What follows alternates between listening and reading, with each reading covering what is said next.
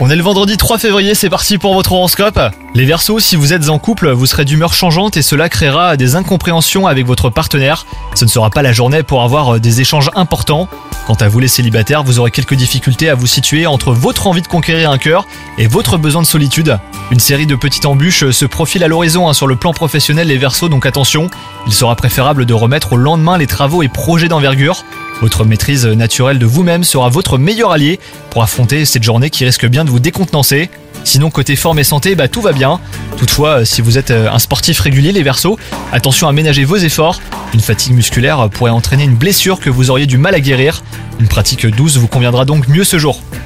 Bonne journée à vous les versos